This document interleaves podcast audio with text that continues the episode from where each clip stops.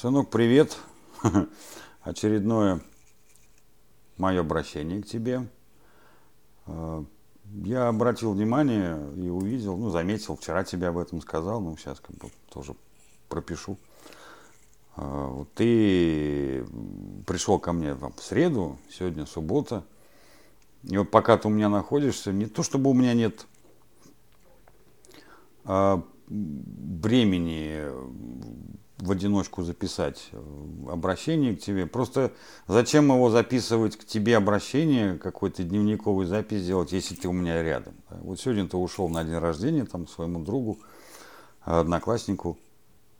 Вот я решил, полдня без тебя решил записать тебе э, подкаст, да. Вот. Ну, давай посмотрим, что у нас за эту неделю произошло. Да. В пятницу я утром был в пятницу, понедельник, господи, 25 января был у твоих классных руководителей. Ля. Эм, в общем, э, ну, мне очень не понравилось, как у нас э, прошло выяснение отношений, э, учитывая, что все это происходило при вашем классе, хоть и на перемене. Вот, и ты мне сказал, что твои так сказать, друзья-подельники сильно озаботились э, той проблемой, нафига же твой папаша пришел в школу разбираться с, с учителем, он, может быть, его вызвали, Егора теперь придет трендец. Ну, мы с тобой эту тему разобрали, да? то есть она пошла на мои требования, ну, восстановила меня в, этом, в этой группе WhatsApp, но мы с ней, так сказать, я пошел Э, со своей стороны на уступки и сказал, что я больше ни одного слова в этом э, чате не напишу, что бы ни произошло. Вот. А происходить начало, и причем очень активно. То есть ты сейчас там со среды у меня, со вторника ты на больничном, вот, до понедельника. Э, ты не помнишь, мы с тобой вместе сходили в больницу в четверг, или даже в среду вечером. В среду, да. Вот, и до понедельника ты остался на больничном. Сегодня ночью я не спал и ковырялся со всякими разными своими мыслями в своих гаджетах, в интернетах и так далее. Ну и дневник РУ показал, что у тебя за две недели этой четверти четыре двойки. Э, проверочная по геометрии, э, по истории двойка и две двойки по физике. И какой-то НЗ, как мы с тобой выяснили, не зачет по, за один урок по литературе и один урок по русскому языку. Ну, непонятно для меня, что это такое. Вот, можно попробовать написать учителю, но посмотрим. Вот. Э, и я вот сейчас сяду э, после записи подкаста, позвоню бабушке, дедушке э, и сяду разбираться со статистикой что у вас там в классе происходит. Потому что у меня есть какое-то э, предчувствие, что одно дело как бы сложные предметы, ну там физика, например, да, но другое дело, что вам просто скучно, вы не хотите учиться. И вот это вот отношение к предметам, которые для вас скучные, оно меня очень сильно напрягает, потому что в дальнейшем интересных предметов э, будет еще меньше. И будет все более и более сложная подача информации, более сложное ее восприятие. Вот. Э, и вообще я тебе скажу, что в этой жизни мало чего есть такого интересного, чем, чем бы стоило, так сказать, заниматься. Вот. Я сейчас пишу подкаст – мне это любопытно, но это не занимает много времени. И это, ну и при всем при этом это не дает денег. Это какое-то хобби. Хобби, пожалуйста, занимайся, но придется для того, чтобы им заниматься, надо получить источник дохода. А, а вот чтобы добраться до источника дохода, ну, придется, так сказать, позаниматься и довольно скучными вещами. Э, как бы там ни было, но э, я все-таки вот убежден в том, что ваша скука, она связана с тем, что учителя вам неправильно преподают предметы. Вот, им надо, этими предметами надо заниматься. Э, вас надо каким-то образом увлекать, развлекать, завлекать, а они от вас, видимо, требуют чего-то другого. Того, чего, э, того, что вам приводит ваше э, отношение к данным предметам, к скуке. Это очень плохо, это очень плохо на самом деле, и, потому что я не знаю, как с этим быть. Я не знаю, как с этим быть. Я не, в этом плане не педагог, и у меня нет такого призвания, я не умею развлекать, я не умею в этом, так сказать, придумывать э, что-то, ну, вот такого характера. Эм, поэтому давай мы как-то с тобой вместе этим займемся, пожалуйста, потому что это очень сложно, это очень э, такая своеобразная вещь, э, с которой надо просто заниматься. Видимо, я так думаю. Ну, я со своей стороны приложу максимум усилий для того, чтобы тебе стало что-то интересно. Но в отсутствии твоего желания вряд ли что-то получится. Вряд ли что-то получится. На этой неделе был день рождения, 27 января у моей сокурсницы, у Лены Морис. Она приезжала летом в июле со своим сыном, э, с Романом сюда, в Астрахань. Где-то дней пять они здесь были. Вот, Роман тут облазил весь центр города, искупался даже в Волге ночью, прямо на набережной. Вот. Э, ну, он, конечно, не, не, не мальчик, ему уже под 25-26 лет. Ну вот. Хороший пацан. Ну и Лену я знаю с 89 -го года. И мы подружились э, на первом курсе, причем вот как бы с тех пор прошло 30 с лишним лет.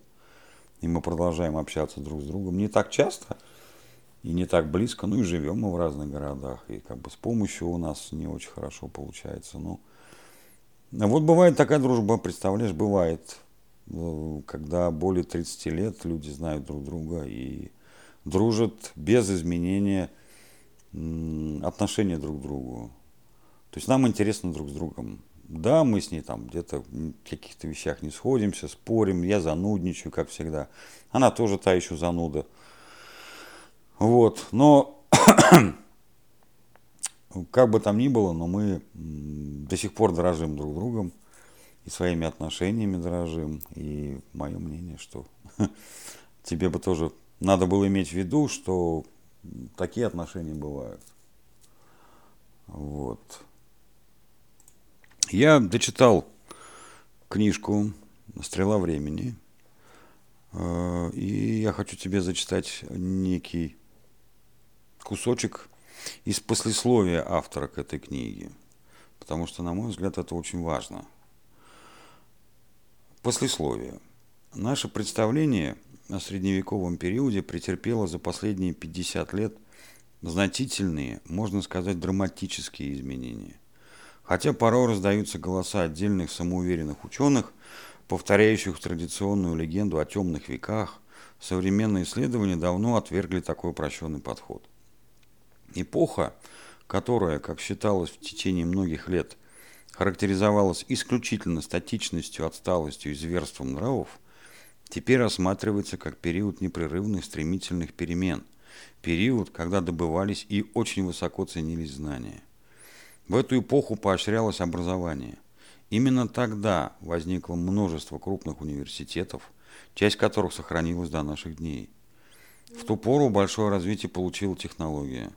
Социальные отношения в ту эпоху пребывали в состоянии непрерывного изменения, а торговля была международной.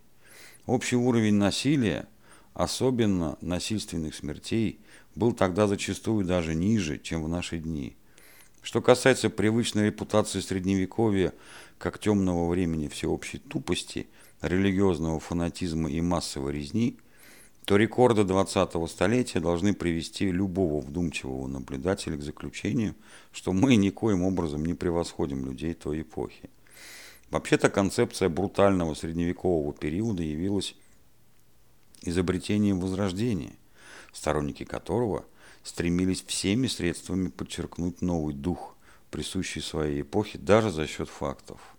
И если ошибочное представление об отсталом мире Средневековья просуществовало столь длительное время, то причиной этого служит в первую очередь вечное убеждение в том, что человеческая порода постоянно развивается, приходя ко все более просвещенному и светлому образу жизни. Эта вера является порождением чистой фантазии, но человечество совершенно не желает освободиться от нее.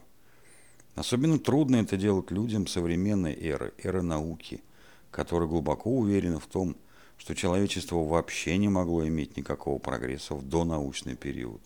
А к нему они относят все время существования человека как биологического вида вплоть до середины XIX столетия. Вот это послесловие, если, так сказать, вот с моим мнением по его поводу высказать, я, наверное, с ним соглашусь. Я, наверное, с ним соглашусь, потому что, ну, я прихожу к выводу, к такому же, и пришел достаточно давно, я просто не мог его, так сказать, сформулировать вот, в, в словесной форме. Как-то очень давно, э, лет 12 назад, 10-12, я спросил у одного папа, у священника, почему же так происходит? Мы развиваем технологии, науку, э, вот упрощаем жизнь, вроде бы, но это все влечет за собой все больше и больше сложностей, проблем, запретов, каких-то вот э, конфликтов. На что он мне ну, со своей, так сказать, колокольни ответил, что э, мы а, зла и глупости в мире меньше от этого не становится. Становится только его больше, больше и больше. И ненависть порождает конфликты, ненависть порождает усложнение взаимоотношений между людьми, между государствами, между континентами, нациями. Вот. И вот сейчас вот я читаю вот это послесловие и вижу, что это было всегда. То есть отношения между людьми э, были проще 600, 700, 800 лет назад, чем сейчас.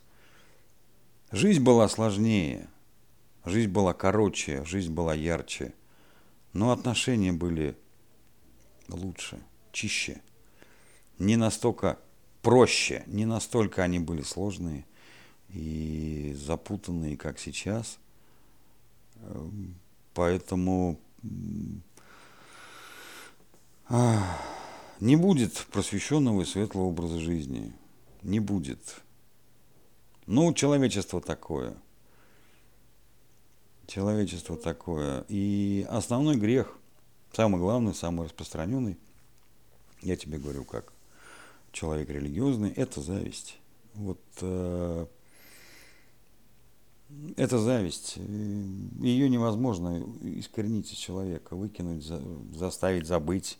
Все остальное не укради, не убей, не прелюбодействуй, уважай там родителей – и, там, жену детей своих почитай, там, да, это все можно как-то сказать, вот, какие-то рамки поставить, человек и не будет из них выходить. Но зависть, тщеславие,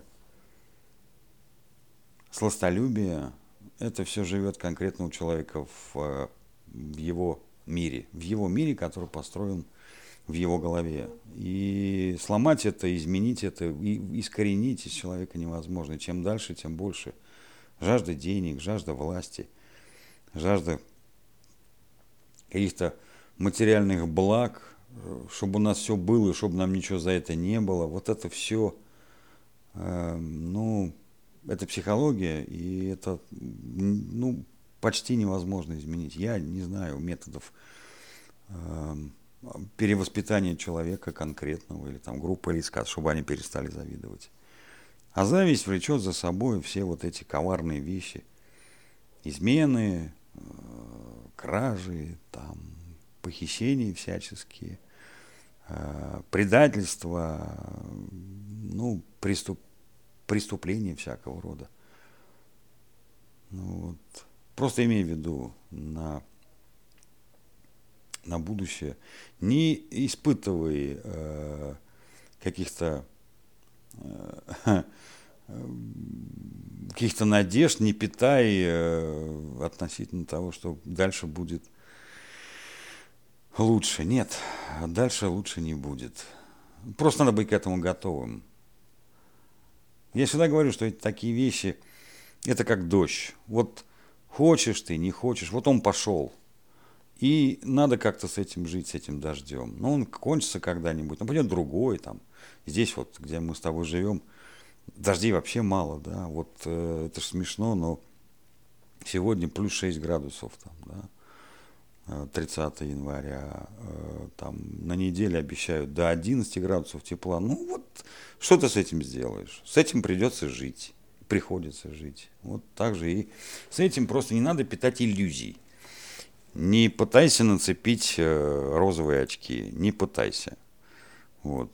Предупрежден, значит, ну, проще жить, да.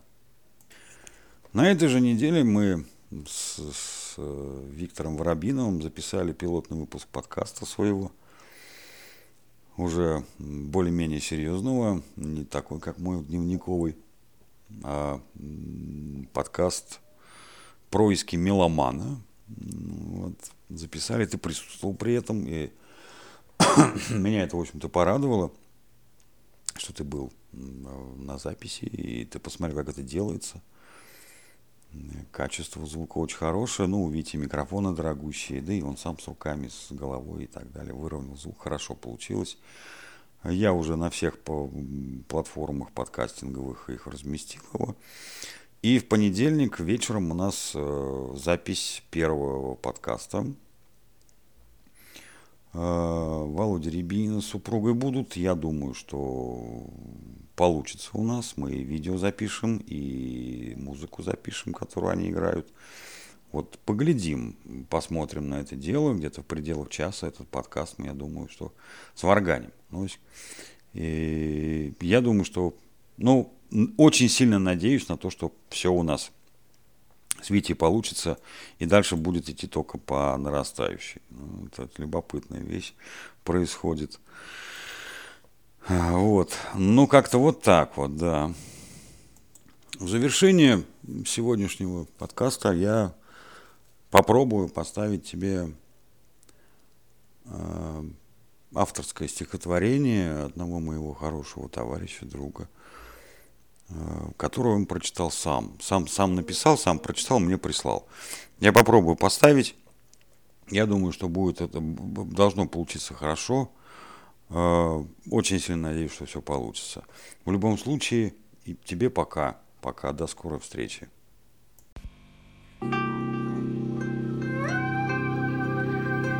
Я здесь, куда не долетают самолеты.